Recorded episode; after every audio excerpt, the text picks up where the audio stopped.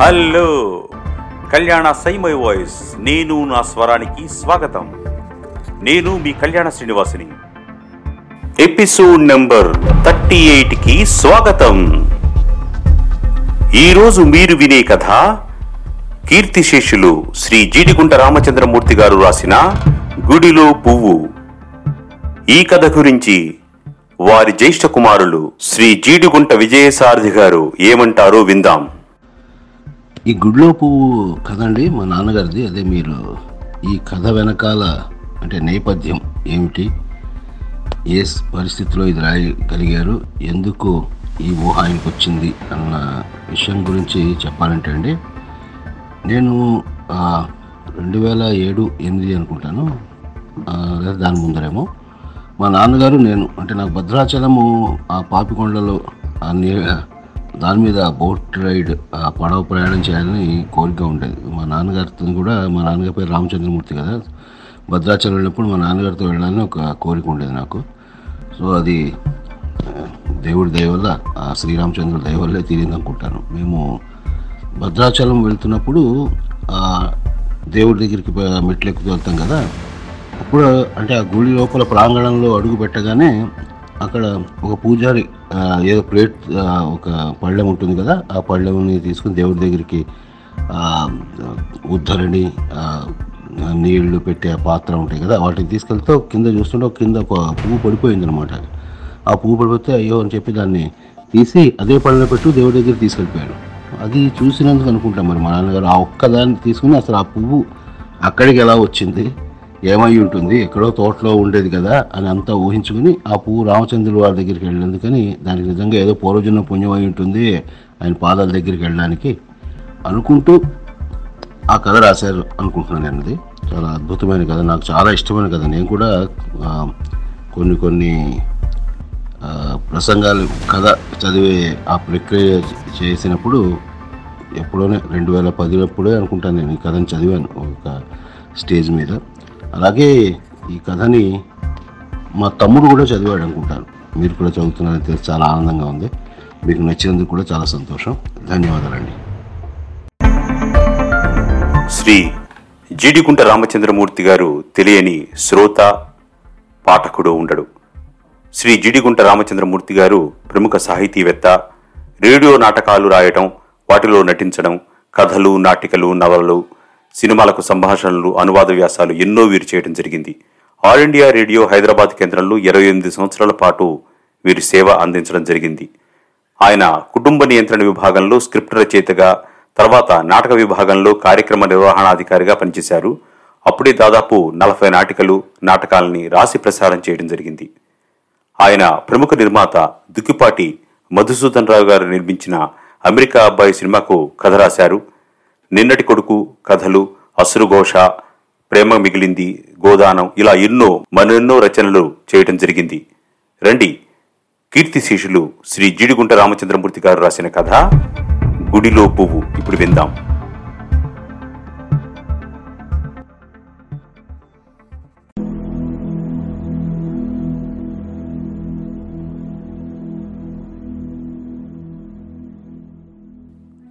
అది భద్రగిరి.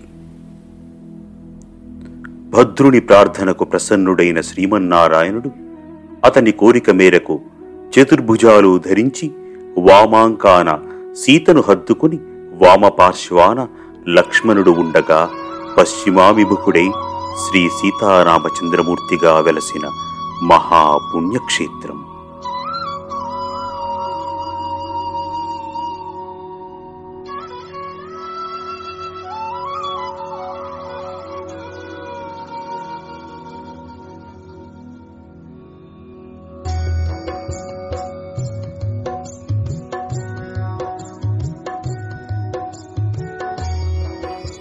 అది పుష్యమాసం శుక్లపక్ష ఏకాదశి పర్వదినం వైకుంఠ ద్వారాలు తెరుచుకున్న శుభగడియలు.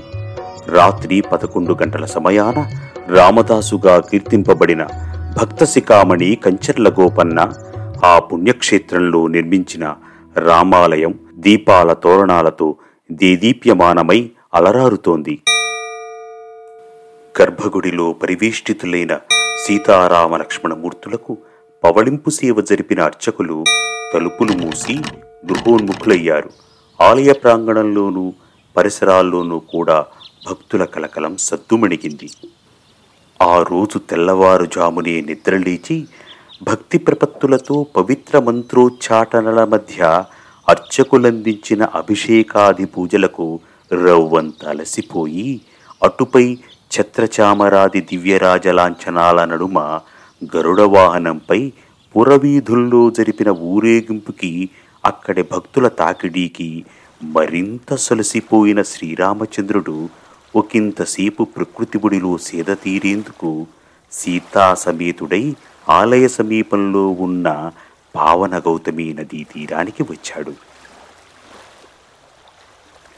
దాశరథి రాకతో ఆ నదీమ తల్లి ఆహ్లాదభరితయై ఉప్పొంగిపోతూ ఆయన పాదాలు కడిగింది.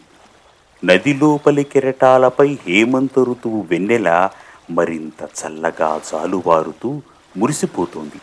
ఆ వెండి వెన్నెల కాంతుల్లో తళతళా మెరిసిపోతున్న నదీ జలాలపై తన కళలనన్నింటినీ ప్రదర్శిస్తూ నింగిలోని చంద్రుడు రాగరంజితుడై సీతారాములకు నీరాజనాలు పలుకుతున్నాడు. అప్పటికి భద్రాద్రి యావత్తు నిద్రలోకి జారుకుంది. అంతటా నిశ్శబ్దం అలుముకుంది. ఆ నిశ్శబ్దాన్ని చీలుస్తూ పతమంజీరాలు కళ్ళు కళ్ళున సన్నటి సవ్వడి చేస్తుండగా జారిపోతున్న మేలి ముసుగును సవరించుకుంటూ శ్రీరాముని చెయ్యి పట్టుకుని సీతమ్మ తల్లి నదీ తీరం వెంబడి నెమ్మదిగా నడుస్తోంది. ఆమె పదాల చిరుపల్ల వింతలు వింటున్న భూమాత పుత్రికా గమన పరవశురాలై కనుల నిండా ఆనందాశ్రువులు నింపుకుంటోంది. చుట్టుపక్కల తోటల్లో అరవిరిసిన బంతులు చేమంతులు తమ సుగంధ పరిమళాలతో ఆ లక్ష్మీనారాయణ స్వరూపాలకు సుస్వాగతం పలుకుతున్నాయి. పూల తోటలకు పహరా కాస్తున్నట్టుగా నిలబడి ఉన్న మహావృక్షాలు ఆ దంపతుల దివ్య దర్శనం లభించినందుకు పొంగిపోతూ కొమ్మలు వంచి నమస్కరిస్తున్నాయి. వారిని తమ పత్రాలతో అభిషేకిస్తున్నాయి. అక్కడి పరిసరాల్ని తదేకంగా పరికిస్తూ ఆ ప్రకృతి సౌందర్యాన్ని తనివి తీరా ఆస్వాదిస్తూనే చాలాసేపు నడిచి నడిచి వారిద్దరు నది ఒడ్డున ఉన్న ఓ ఇసుక తిన్న చీరుకుని దానిపై ఆసీనులయ్యారు. ఈ రోజు ఎంతో సుదినం. శ్రీరాముని సరసని కూర్చున్న జానకీమాత ఆయన వక్షస్థలంపై తలవాల్చి అడమేట్పు కన్నులతో ఆ స్వామిని చూస్తూ అంది. అవును సీత ఈరోజు వైకుంఠ ఏకాదశి కదా మహాపర్వదినం మరి. స్వర్ణకాంతులేనుతున్న ఆమె కపోలాలను సుతారంగా స్పృశిస్తూ అన్నాడు శ్రీరామచంద్రుడు.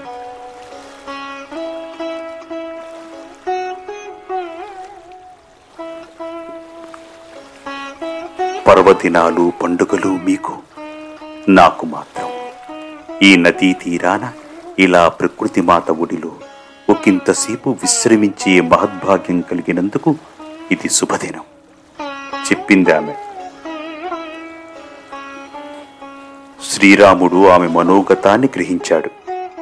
నిజమే పదునాలుగేండ్లు నాతో వనవాసం నిలిపిన నీకు అంతఃపురంలోని ఆడంబరాల కంటే అమూల్యమైన ఆభరణ సంపద కంటే చెలికత్తెల సపర్యల కంటే ఈ నదీ తీరం పొడవునా ఉన్న అరణ్య ప్రాంతంలోని కొండలు కోనలు వాగులు వంకలు పక్షులు వృక్షాలు పండ్లు పువ్వులు నెమళ్ళు జింకలు. ఇవి ప్రీతిపాత్రమని నాకు తెలుసు. ఆమెను ఆప్యాయంగా మరింత చేరువకు తీసుకుని చిరుగాలులకు ఆమె నుదుటిపై నాట్యం చేస్తున్న ముంగురులని ముద్దాడుతూ చెప్పాడు. ధన్యురాలను. నా మనసు గ్రహించి అపురూపమైన ఈ అవకాశాన్ని కల్పించారు. ఇందుకు కృతజ్ఞతగా మీ గాఢ పరిష్వంగంలో కరిగిపోగలనే తప్ప మరే కానుక సమర్పించుకోలేని సామాన్యురాల్ని.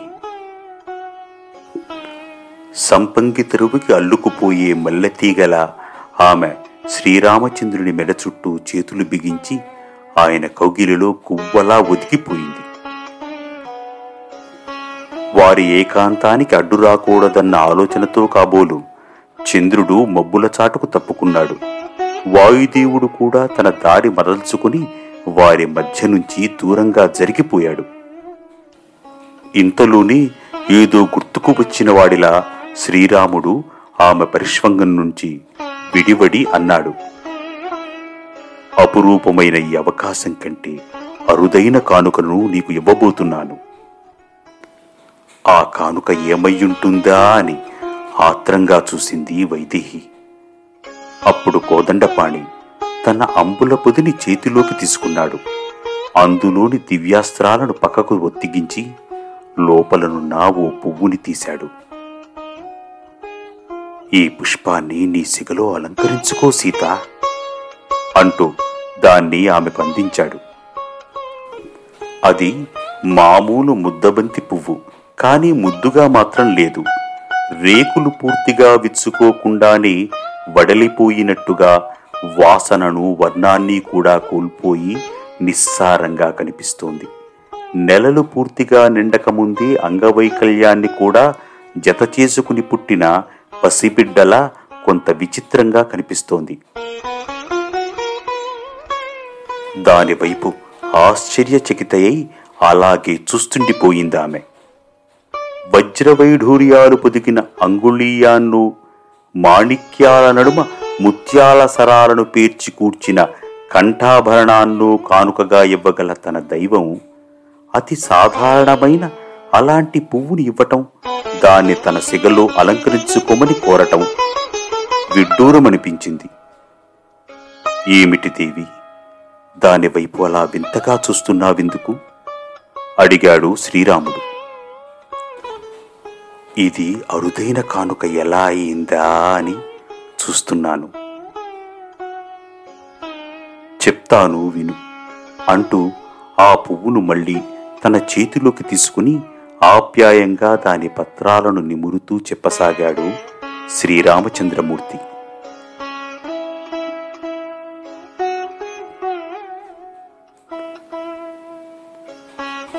ఈ నదీ తీరానికి సమీపంలో ఓ పూల తోట ఉంది.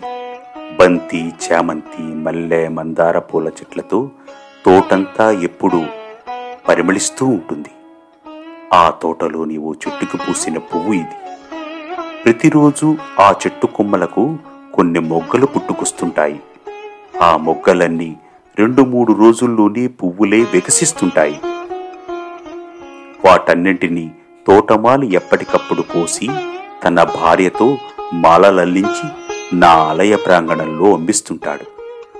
గుడికి వచ్చే భక్తులు కొందరు ఆ మాలల్ని కొని మన విగ్రహాలకు అలంకరింపచేస్తుంటారు. ఇంకొందరు స్త్రీలు ఆ మాలల్ని విడదీసి అందులోని పూలను తమ జడల్లో తురుముకుంటారు. అయితే ఆ అవకాశం అదృష్టం ఈ పువ్వుకి దొరకలేదు. ఆ చెట్టుకి ఈ పువ్వు పుట్టడమే జవజీవాలు కోల్పోయిన దానిలా పుట్టింది. రెండు మూడు రోజులు గడిచినా రెక్కలు విప్పుకుని పూర్తిగా వికసించలేకపోయింది. తనతో పాటే పుట్టుకొచ్చిన పువ్వులన్నీ పసిడి కాంతులీనుతూ విరిసిపోయి పరిమళాల్ని కురిపిస్తూ తోటమాలి దృష్టిలో పడటం అటుపై అవన్నీ మాలలై తమ జన్మను సార్థకం చేసుకోవటం. ఈ పువ్వు గమనించి ఆ అదృష్టం తనకు రానందుకు ఎంతో చింతించేది.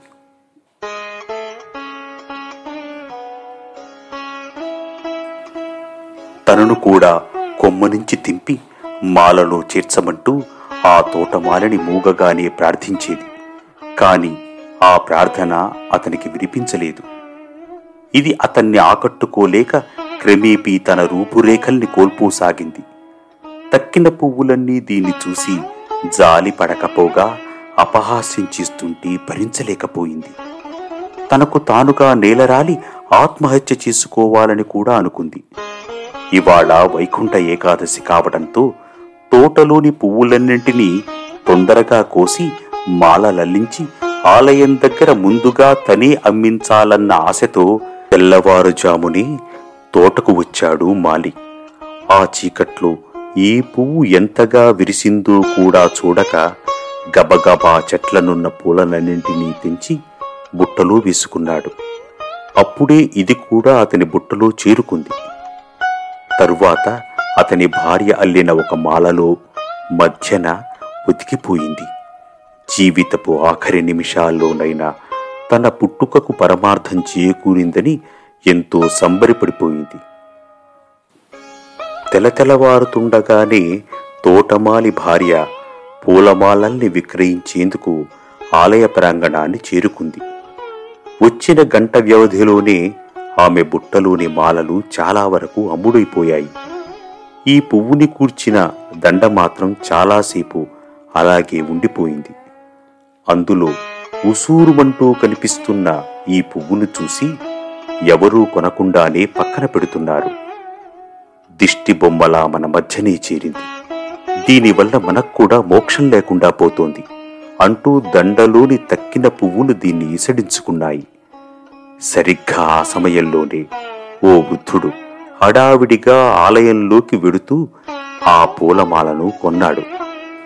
నా నామస్మరణ చేస్తూ భక్తజన సందోహం వెంట వరుసలో నడుస్తూ గర్భగుడి ముందుకు వచ్చాడు. ఒకవైపు మంత్రోచ్చారణ చేస్తూనే గుడిలో పూజారి మరోవైపు భక్తులిచ్చే మాలల్ని అందుకుంటూ వాటిని మనకు అలంకరిస్తున్నాడు. అదుగో అప్పుడే అలా అందుకుంటున్నప్పుడే అసలే నిస్సత్తువుగా ఉన్న ఈ పువ్వు ఆ విసురికి అప్పటి తాకిడీకి తట్టుకోలేక అక్కడే గర్భగుడి ముందు నేలపై రాలిపోయింది. పూజారి గమనించలేకపోయాడు. పైగా అటూ ఇటూ నడుస్తున్నప్పుడు ఆ పువ్వు మీద అడుగులు వేస్తున్నాడు. ఆ భారాన్ని బాధని తట్టుకోలేక విలవిల్లాడిపోయింది ఈ పువ్వు. ఎలాగో ఊపిరి బిగపట్టుకునే ప్రయత్నం చేసింది. అంతలోనే అక్కడ నిలబడి ఉన్న ఓ భక్తుడు దీన్ని చూశాడు. అయ్యో పువ్వుని తొక్కేస్తున్నారు స్వామి అంటూ పూజారిని మందలించి దీన్ని తన చేతిలోకి తీసుకుని పక్కనే ఉన్న కుళాయి దగ్గరకు తీసుకువెళ్ళి దీని పత్రాల్ని నీటితో శుద్ధి చేసి కొత్త ఊపిరి పోశాడు. తరువాత మళ్ళీ తీసుకువచ్చి నా పాదాల మీద ఉంచాడు. చెప్పటం ఆపి ఆ పుష్పాన్ని తిరిగి ఆమెకు అందించాడు శ్రీరాముడు. పోన్లేండి. ఈ చిట్టి తల్లి ఆశ నెరవేరింది. అంటూ దాన్ని తన అరచేతిలో ఉంచుకుని ముద్దాడింది సీతమ్మ. అప్పుడు ఆ పువ్వు నన్ను ఏమని ప్రార్థించిందో తెలుసా జానకి? అటే చూస్తూ అడిగాడు మళ్ళీ. ఏమని ప్రార్థించింది? బొడ్డు కోయకుండానే తనువు చాలించే పసిబిడ్డలా చెట్టు కొమ్మ నుంచి విడివడకుండానే నా జీవితం ముగిసిపోతుందేమోనని తల్లడల్లిపోయాను స్వామి.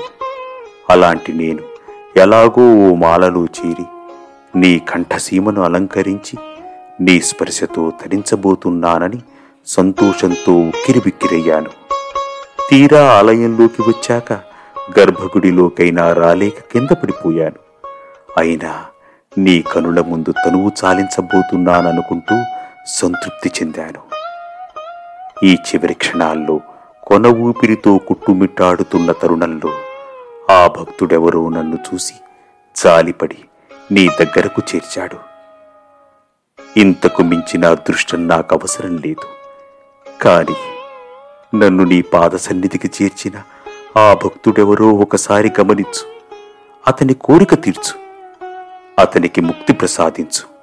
అంటూ కన్నుల నిండా నీరు నింపుకుని తుది శ్వాస విడిచింది. శ్రీరాముడు చెప్పిన కథ యావత్తూ విన్న తరువాత సీతమ్మ తల్లి కళ్ళు చెమ్మగిల్లాయి. చేతిలో ఉన్న పువ్వును తన హృదయానికి గాఢంగా అద్దుకుంది. ఆహా దీని మనసెంత గొప్పదో కదా. తాను మోక్షాన్ని ఆశించకుండా మరుజన్మలో మంచి పుట్టుకిమ్మను మానవ జన్మను ప్రసాదించమనో కోరుకోకుండా నిస్వార్థ బుద్ధితో ఆ భక్తుడెవరికో ముక్తినివ్వమంటూ ప్రార్థించిన దీని జన్మ ధన్యం కావాలి. పరమ పావనమైన మీ పాదస్పర్శతో పునీతమై ఈ పువ్వు నిజంగానే నాకు అరుదైన కానుక. అంటూ దాన్ని తన సెగలో అలంకరించుకుందామే. అంతే. ఆ క్షణాన అక్కడ పరిసరాలన్నీ దివ్య తేజస్సుతో వెలిగిపోయాయి. జీవరహితమైన ఆ పువ్వు సీతమ్మ తల్లి సిగలో వేయి రేకులు విప్పుకుని దగద్దగాయమానంగా మెరిసిపోతూ సువర్ణ మంత్రపుష్పమై భాసించింది.